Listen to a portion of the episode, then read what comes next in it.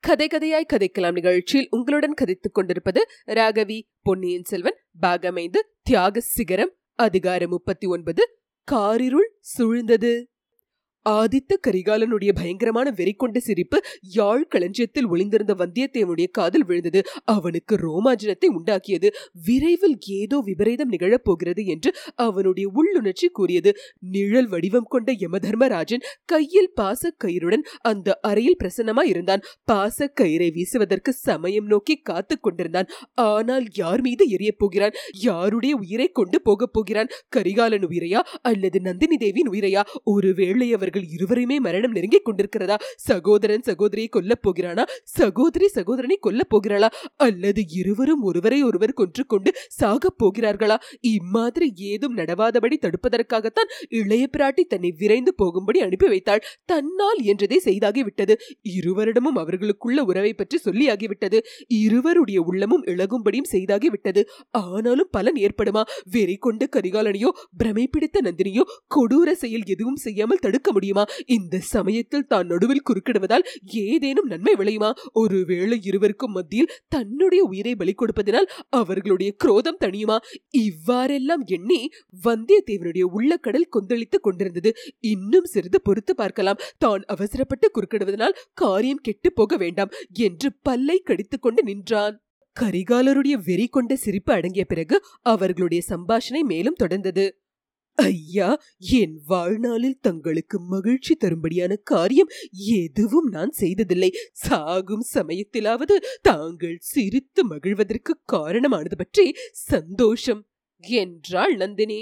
ஆம் நந்தினி. இன்றைக்கு எனக்கு மிக சந்தோஷமான தினம்தான். இத்தனை வருஷமாக நீ என்னை படுத்தி வைத்த பாட்டுக்கெல்லாம் இன்றைக்கு முடிவு ஏற்பட போகிறது. இந்த தடவை நான் காஞ்சியிலிருந்து புறப்பட்ட போது ஒருவாறு மனத்தை திடப்படுத்தி கொண்டுதான் வந்தேன். உன்னை நேரில் பார்த்த பிறகு ஒருவேளை என் மனம் சலித்து விடுமோ என்று பயந்து கொண்டிருந்தேன். அதற்கிடமில்லாமல் நீயே வாளை என் கையில் கொடுத்து விட்டாயே என்று கூறி கரிகாலன் மீண்டும் சிரித்தான். கோமகனே எனக்கும் இன்று சுபதினம்தான். தங்கள் கையினால் வெட்டுண்டு இருப்பதை போன்ற இனிமையான மரணம் எனக்கு கிட்டப் போவதில்லை. ஒரு காலத்தில் தாங்கள் என் கழுத்தில் பூமாலை சூட்டப் போகிறீர்கள் என்று ஆசை கனவு கண்டு கொண்டிருந்தேன். அது நிறைவேற முடியாமற் போயிற்று. தங்கள் கையில் உள்ள வாளை என் கழுத்தில் சூட்டிக் கொள்ளும் பேராவது எனக்கு கிடைக்கட்டும். ஐயா நேரமாகிறது. ஏன் தாமதிக்கிறீர்கள்? என்றாள் நந்தினி. பல வருஷம் தாமதித்தாகிவிட்டது. இன்னும் சில நிமிஷம் தாமதிப்பதனால் நஷ்டம் ஒன்றுமில்லை நந்தினி சற்று என்னை பார். கடைசி முறையாக என்னை பார்த்து என் கேள்விக்கு மறுமொழி சொல்.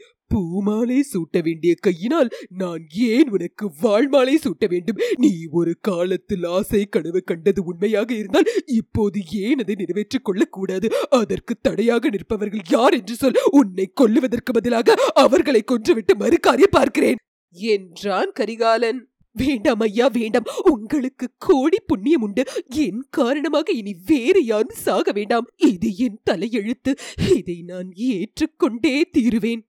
அந்த தடையை ஒரு நொடியில் நான் தவிடு பொடி செய்து விடுகிறேன். தலைவிதியின் பேரில் பாரத்தை போடாதே. பிரம்மா எழுதிய எழுத்தை நான் மாற்றி எழுதுகிறேன். பார். நந்தினி குறுக்கிட்டு பிரம்மா எழுதிய எழுத்தை மாற்றி எழுதலாம். ஆனால் ஒருவருடைய பிறப்பை மாற்றி அமைக்க முடியுமா? என்று கேட்டாள்.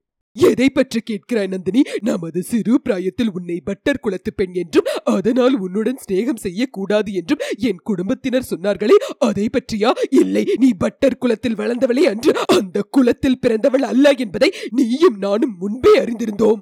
அதை பற்றி இப்போது சொல்லவில்லை ஐயா. தங்கள் அருமை நண்பர் வானர் குலத்து வீரர் கொண்டு வந்த செய்தியை பற்றியே சொல்லுகிறேன். பழையோரை இளைய பிராட்டி அவசரமாக சொல்லி அனுப்பிய செய்தியை பற்றியே கூறுகிறேன். நான் தங்கள் சகோதரி என்பதை இதற்குள்ளாகவே மறந்து விட்டீர்களா? நந்தினி அன்றைக்கு நான் உன்னிடம் அதை பற்றி சொன்னபோது நீ அதை நம்பவில்லை. உன்னையும் என்னையும் பிரித்து வைப்பதற்கு செய்யும் இன்னொரு சூழ்ச்சி என்றாய். பிறகு நானும் யோசித்து அதே முடிவுக்கு வந்தேன். அதை நிச்சயம் செய்து கொள்ள வேண்டுமானால் வேண்டாம் வேண்டாம். எனக்கு அதை பற்றி சந்தேகமே இல்லை. கோமகனே தங்களுக்கும் எனக்கும் இரத்த சம்பந்தம் எதுவும் இல்லை. பின் என்ன தடை நந்தினி? நான் தங்களுக்கு பாட்டனார் முறையில் உள்ள பழுவேட்டரையரை மணந்தவள். தங்களுக்கு பாட்டி முறையில் உள்ளவள். இது போதாதா? நந்தினி இந்த கதையை சொல்லி மறுபடியும் என்னை ஏமாற்ற பார்க்க வேண்டாம். உலகத்தின் முன்னிலையில் நீ பழுவேட்டரின் இளைய ராணியாக இருக்கலாம். ஆனால் உண்மையில் நீ அவரை மணந்து கொள்ளவில்லை. ஏதோ காரணார்த்தமாகவே அவருடைய அரண்மனையில் வந்திருக்கிறாய். முன்னொரு தடவை காஞ்சியில் நான் கேட்டபோது இவ்வாறுதான் கூறினாய். அப்போது நான் நமது ஆசை கனவை உனக்கு நினைவூட்டினேன். அதை நிறைவேற்றுவதற்கு நீ பயங்கரமான நிபந்தனைகளை விதித்தாய். பழுவேட்டரரை கொன்று என் தந்தையும் சகோதரியும் சிறையில் இட்டுவிட்டு உன்னை சோழ சிங்காசனத்தில் ஏற்றி வைக்க வேண்டும் என்று என்றாய் வெறி கொண்ட ராட்சசி நீ என்று தீர்மானித்துக் கொண்டு நான் காஞ்சிக்கு போனேன். அப்புறம் நீ என்னை விட்டு விட்டாயா? இல்லை. ஓயாமல் ஒழியாமல் கனவிலும் நனவிலும் வந்து என்னை வதைத்துக் கொண்டிருந்தாய். சில சமயம் அழுது புலம்பி என்னை துன்புறுத்தினாய். சில சமயம் மோகன புன்சிரிப்பு சிரித்து என் உயிரை வதைத்தாய். சில சமயம் பிச்சியை போல் சிரித்து என்னையும் பித்தனாக்கினாய். கோமகனே தங்களுடைய மனப்பிரமைக்கு என் பேரில் ஏன் குற்றம் சுமத்துகிறீர்கள்? தாங்கள் எனக்கு செய்த அநீதிக்கும் கொடுமைக்கும் பலனை அனுபவித்தீர்கள். அதற்கு நான் என்ன செய்வேன்? நான் மட்டும் கஷ்டப்படவில்லை என்று எண்ணுகிறீர்களா? பழுவேட்டரையரின் மாளிகையில் சுகபோகங்களில் ஆழ்ந்து குதூகலித்திருக்கிறேன் என்று நம்புகிறீர்களா? என நந்தினி கேட்ட குரலில் மீண்டும் பழையபடி ஆத்திரமும் கொடூரமும் பொங்கி ததுமின இதை கேட்ட வந்தியத்தேவன் பீதி கொண்டான் அவனுடைய உடம்பு படபடத்தது. ஆதித்த கரிகாலரின் ஸ்வரமும் ஏறத் தொடங்கியது. நீயும் கஷ்டப்படுவதாகவா சொல்கிறாய் அப்படியானால் இப்போது நாம் ஏன் ஏதேதோ பேசிக்கொண்டு வீண் பொழுது போக்க வேண்டும்? என்னுடன் புறப்பட்டு வருவதற்கு உன்னுடைய சம்மதத்தை தெரியப்படுத்து உடனே புறப்பட்டு செல்லுவோம். உனக்காக நான் இந்த பெரிய சோழ ராஜ்யத்தை தியாகம் செய்துவிட்டு வர சித்தமாயிருக்கிறேன். பிறந்த நாட்டையும் தாய் தந்தையும் உற்றார் உறவினரையும் திறந்து விட்டு வருகிறேன். கப்பல் ஏறி கடல் கடந்து செல்வோம். கடல்களுக்கு அப்பால் எத்தனை எத்தனையோ அற்புதமான தீவ தீவாந்தர்கள் இருக்கின்றன. அவற்றில் ஒன்றை அடைவோம். உன்னை காட்டிலும் இந்த ராஜ்யம் எனக்கு பெரியதன்று. கோமகனே தாங்கள் ராஜ்யத்தை துறந்தாலும் துறப்பீர்கள். ஆனால் இந்த கீழ்குல மகள் புராதனமான சோழ சிங்காசனத்தில் ஏறுவதற்கு சம்மதிக்க மாட்டீர்கள். இல்லையா? என்று கூறிவிட்டு நந்தினி நகைத்த நகைப்பில் தீப்பொறி பறந்தது. பெண்ணே இதை வேறு விதமாக பார். உனக்கு என்னை காட்டிலும் சோழ சிங்காதனம் உயர்வானதா? என்னிடம் நீ அந்த நாளிலிருந்து காட்டிய பிரியமெல்லாம் சிங்காதனம் ஏறி மணிமகனும் சுட்டும் ஆசையினால் நடித்த நடிப்புதானா? என்றான் கரிகாலன். ஆஹா அப்படியே வைத்துக் கொள்ளுங்கள். எனக்கு அரண்மனை வாழ்வும் அரச போகமும் அரியாசனம் தான் வேண்டும். இதற்காகவே பழுவேட்டரையரே நான் மணந்தேன். இதற்காகவே வீரபாண்டியரை காப்பாற்றுவதற்கு முயன்றேன். அடி பாதகி அவன் பேரை எதற்காக இப்போது சொல்லுகிறாய்? என்று கர்ஜனை செய்தான் கரிகாலன். நந்தினி மறுமொழி கூறுவதற்குள் முன்னால் அவன் தொடர்ந்து மேலும் கூறினான். ஆஹா எனக்கு தெரிகிறது. உன்னுடைய சூழ்ச்சி எல்லாம் எனக்கு இப்போது நன்றாக தெரிகிறது. வீரபாண்டியனுடைய பேரே சொன்னால் எனக்கு ஆத்திரம் வரும். நான் உன்னை உண்மையாகவே கொல்ல வருவேன். உடனே இங்கு நீ காலால் இட்டதை தலையால் செய்ய காத்திருக்கும் வாலிப சிங்கங்களில் ஒருவன் வந்து என்னை கொன்று விடுவான் என்பது உன் அந்தரங்க நோக்கம். அடி சண்டாளி அந்த வந்தியத்தேவன் எங்கே இருக்கிறான்? எங்கே அவனை மறைத்து வைத்திருக்கிறாய் சொல். இங்கேதான் அவன் ஒளிந்து கொண்டிருக்க வேண்டும். நீ என்னோடு வர மறுப்பதற்கு காரணமும் இப்போது எனக்கு நன்றாக தெரிகிறது. ஆமாம் அவன்தான் காரணம். அவனோடு நீ ஓடிப்போக எண்ணியிருப்பதுதான் காரணம். பழுவேட்டரேரே நீ இவ்விடம் விட்டு அனுப்பியதற்கும் அவன்தான் காரணம். நீங்கள் இரண்டு பேரும் சேர்ந்து பேசிக்கொண்டுதான் இப்படியெல்லாம் சூழ்ச்சி செய்திருக்கிறீர்கள். ஆஹா எப்படி நான் ஏமாந்து போனேன்? எங்கே அந்த பாதகன் வந்தேத்தேவன் எங்கே உன்னுடைய புதிய காதலன்? இவ்வாறு ஆதித்த கரிகாலர் வெறி கூச்சல் போட்டுக்கொண்டே கத்தியை சுழற்றிக் கொண்டு அங்கும் இங்கும் அந்த அறையில் ஓடத் தொடங்கினார். ஒரு சமயம் யாழ் களஞ்சியத்தை நெருங்கி வந்தார். அப்போது நந்தினி ஒரே பாய்ச்சலாக பாய்ந்து சென்று அவர் காலடியில் விழுந்து கோமகனே இதை கேளுங்கள். உங்களுக்கு கோடி புண்ணியம் உண்டு. நான் சொல்லுவதை கேட்டுவிட்டு பிறகு எது வேணுமானாலும் செய்யுங்கள். வானர் குலத்து வீரரை பற்றி தாங்கள் கூறுவது அபாண்டம். பூமாதேவி பொறுக்க மாட்டாள். அவருக்கு ஏதேனும் தாங்கள் தீங்கு செய்தால் என் அருமை தோழி மணிமேகலை உயிரையே விட்டு விடுவாள் தங்களுக்கு மகத்தான பாவம் சம்பவிக்கும். வேண்டாம். இதோ என் நெஞ்சை பிளந்து பாருங்கள். வீர பாண்டியருடைய வாளினாலேயே என் நெஞ்சை கிழித்து பாருங்கள். அதற்குள்ளே தங்களுடைய திருவுருவத்தை தவிர வேறு எதுவும் இராது. இது சத்தியம் சத்தியம் என்று கூறிவிட்டு நந்தினி விம்மினாள். ஆதித்த கரிகாலரின் வெறி மீண்டும் சிறிது தணிந்தது போல் காணப்பட்டது. அப்படியானால் என்னுடன் வருவதற்கு நீ ஏன் மறுக்கிறாய்? அதையாவது சொல்லிவிடு. ஏன் என் கையினால் உன்னை வெட்டி கொள்ளுபடி தூண்டுகிறாய்? உண்மையை சொல்லிவிடு என்று அலறினான் கரிகாலன். ஆகட்டும் இதோ சொல்லுகிறேன். என்னுடைய நெஞ்சில் தங்களைத் தவிர வேறு யாருக்கும் இடம் கிடையாது. இது சத்தியமான போதிலும் நான் தங்களுடன் வர முடியாது. தங்களை மணந்து கொள்ளவும் முடியாது. அதற்கு தடையுள்ள ஒரு பெரிய காரணம் இருக்கிறது. அதை சொல்லுவதற்கே எனக்கு பயமாயிருக்கிறது.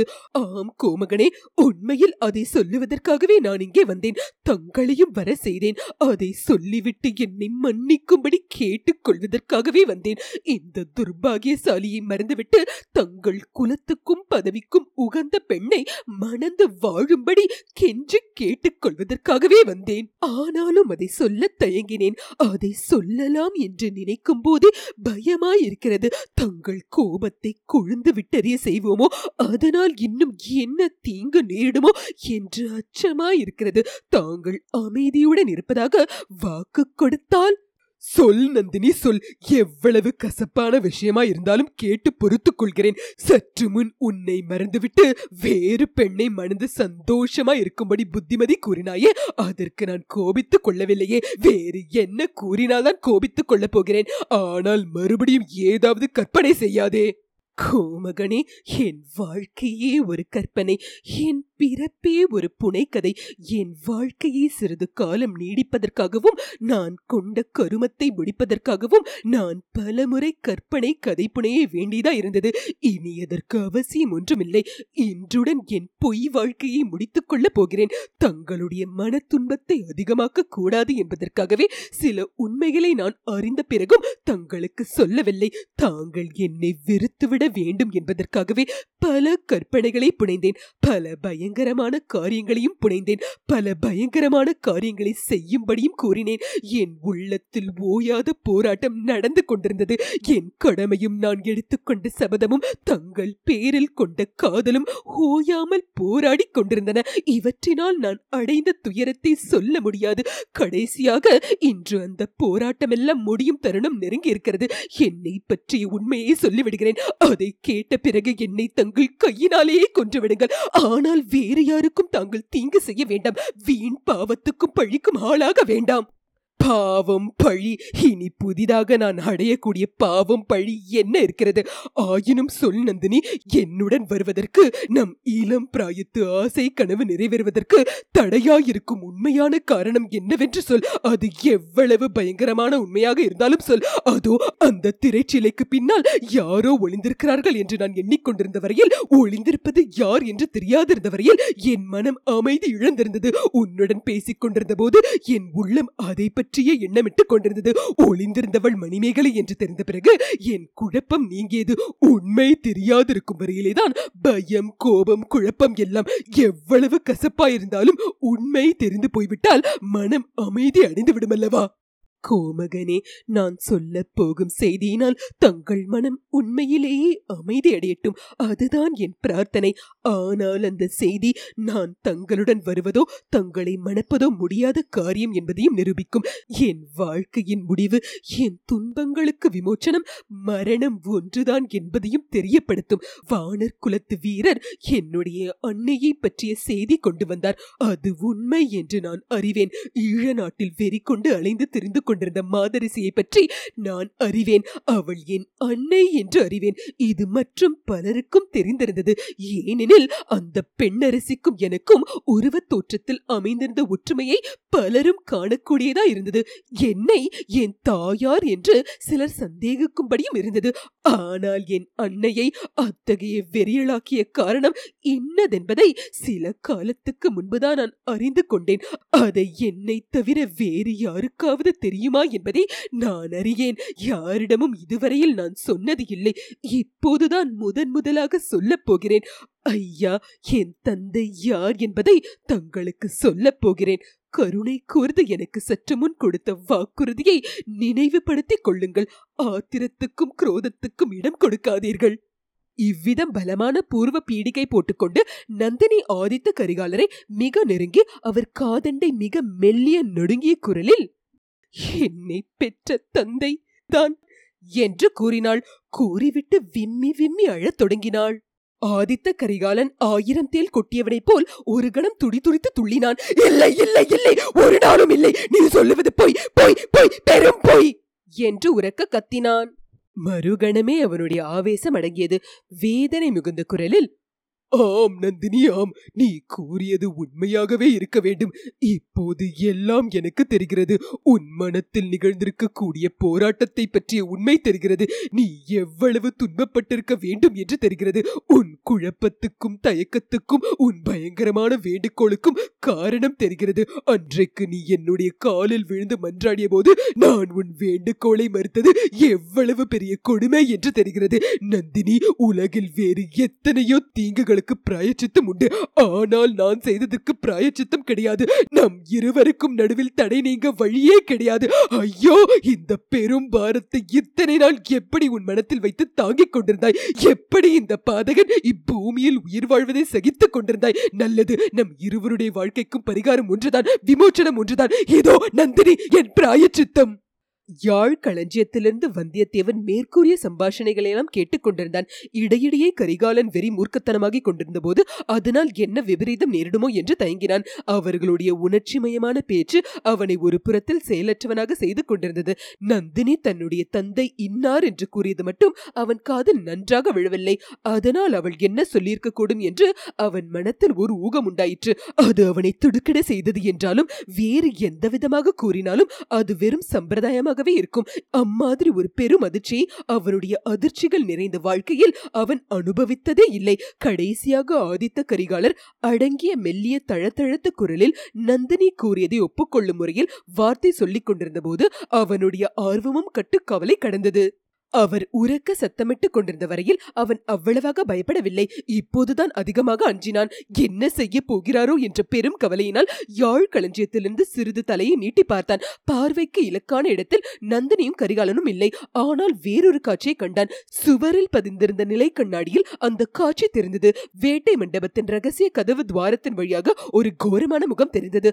மந்திரவாதி ரவிதாசனுடைய முகம்தான். அடுத்த கணத்தில் வேட்டை மண்டபத்தின் ரகசிய கதவு மெதுவாக திறப்பதை வந்தியத்தேவன் கண்டான். திறந்த கதவின் வழியாக முதலில் ஒரு புலியின் தலையும் பிறகு அதன் உடலும் வெளியில் வருவதை பார்த்தான். உடனே அவனுக்கு உடம்பில் உயிர் வந்தது. உள்ளத்தில் ஊக்கமும் பிறந்தது. கால் கைகள் செயல்திறன் பெற்றன. யாழ் களஞ்சியத்தின் மறைவிலிருந்து தாவி வெளியில் பாய்ந்து செல்ல முயன்றான். அச்சமயம் பின்னாலிருந்து அவனுடைய கழுத்தில் வஜ்ராயுதத்தையொத்த ஒரு கை சுற்றி வளைத்துக் கொண்டது. அண்ணாந்து நோக்கினான்.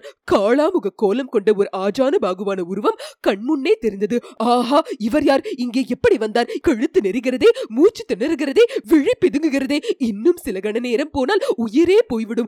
வந்தியத்தேவன் ஒரு பெருமுயற்சி செய்து அந்த இரும்பு கையின் பிடியை திமிரி தளர்த்தி கொண்டு வெளியில் பாய்ந்தான். தலையிலே ஒரு பெரிய பாறாங்கல்லை போட்டது போல் இருந்தது. ஒரு கணம் அவன் கண்களின் முன் கோடி சூரியர்களும் மறைந்தார்கள். நாலாபுரமும் இருண்டு வந்தது. வந்தியத்தேவன் அக்கணமே நினைவு எழுந்தான் யாழ் களஞ்சியத்திலிருந்து அதன் வாசலில் கிடந்த வந்தியத்தேவனுடைய உடலை மிதித்து தாண்டி கொண்டு ஒரு கோர பயங்கரமான காளாமுக உருவம் வெளிப்பட்டது.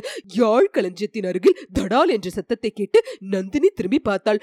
காளாமுக உருவம் கையில் கத்தியை உருவிக்கொண்டு தன்னை நோக்கி வருவதை கண்டாள். விழிகள் பிதுங்கும்படி வியப்புடன் அந்த உருவத்தை நோக்கினாள். அவள் வயிற்றிலிருந்து குடல்கள் மேலே ஏறி மார்பையும் தொண்டையும் அடித்துக் கொண்டதாக தோன்றியது. கண்களை துடைத்துக்கொண்டு எதிரே பார்த்தாள். கரிகாலன் கீழே விழுந்து கிடக்க கண்டாள். அவன் உடலில் வீரபாண்டியனுடைய வாழ் பாய்ந்திருந்ததையும் கண்டாள். அப்போது அவருடைய தொண்டையிலிருந்து விம்மலும் சிரிப்பும் கலந்த ஒரு பயங்கரமான துணி எழுந்தது. அது அந்த அறையில் இருந்த கட்டில் முதலிய அச்சேதன பொருள்களை கூட நடுங்கும்படி செய்தது. அடி பாதகி சண்டாளி உன் பழியை நிறைவேற்றி விட்டாயா? என்று கூறிக்கொண்டே காளாமுக உருவம் அவளை மேலும் நெருங்கி வந்தது. அதே சமயத்தில் வேட்டை மண்டபத்தின் ரகசிய கதவின் வழியாக உள்ளே நுழைந்த புலி உருவத்தின் மறைவில் ரவிதாசனும் பிரவேசித்தான். காளாமுகனை பார்த்தவுடனே புலியை தூக்கி வீசி எறிந்தான். அந்த அறைக்கு லேசாக வெளிச்சம் தந்து கொண்டிருந்த விளக்கை அந்த செத்த புலியின் உடல் தாக்கியது. விளக்கு அருந்து விழுந்தது. அது அணைவதற்கு முன்னால் ஒரு கணநேரம் மணிமேகலின் பயப்பிராந்தி கொண்ட முகத்தை காட்டியது. கிரீச் என்று கூவிக்கொண்டே மணிமேகலை அங்கிருந்து ஓடினாள். அறையில் காரிருள் சூழ்ந்தது. அந்த காரிருளில் சோகம் ததும்பிய விம்மல் குரலும் வெறி கொண்ட சிரிப்பின் ஒலியும் மரணத் தருவாயில் கேட்கும் முனுகல் உசையும் மனிதர்கள் விரைந்து அங்கும் இங்கும் ஓடும் காலடி சத்தமும் கலந்து கேட்டன. இத்துடன் அதிகாரம் முப்பத்தி ஒன்பது முற்றிற்று.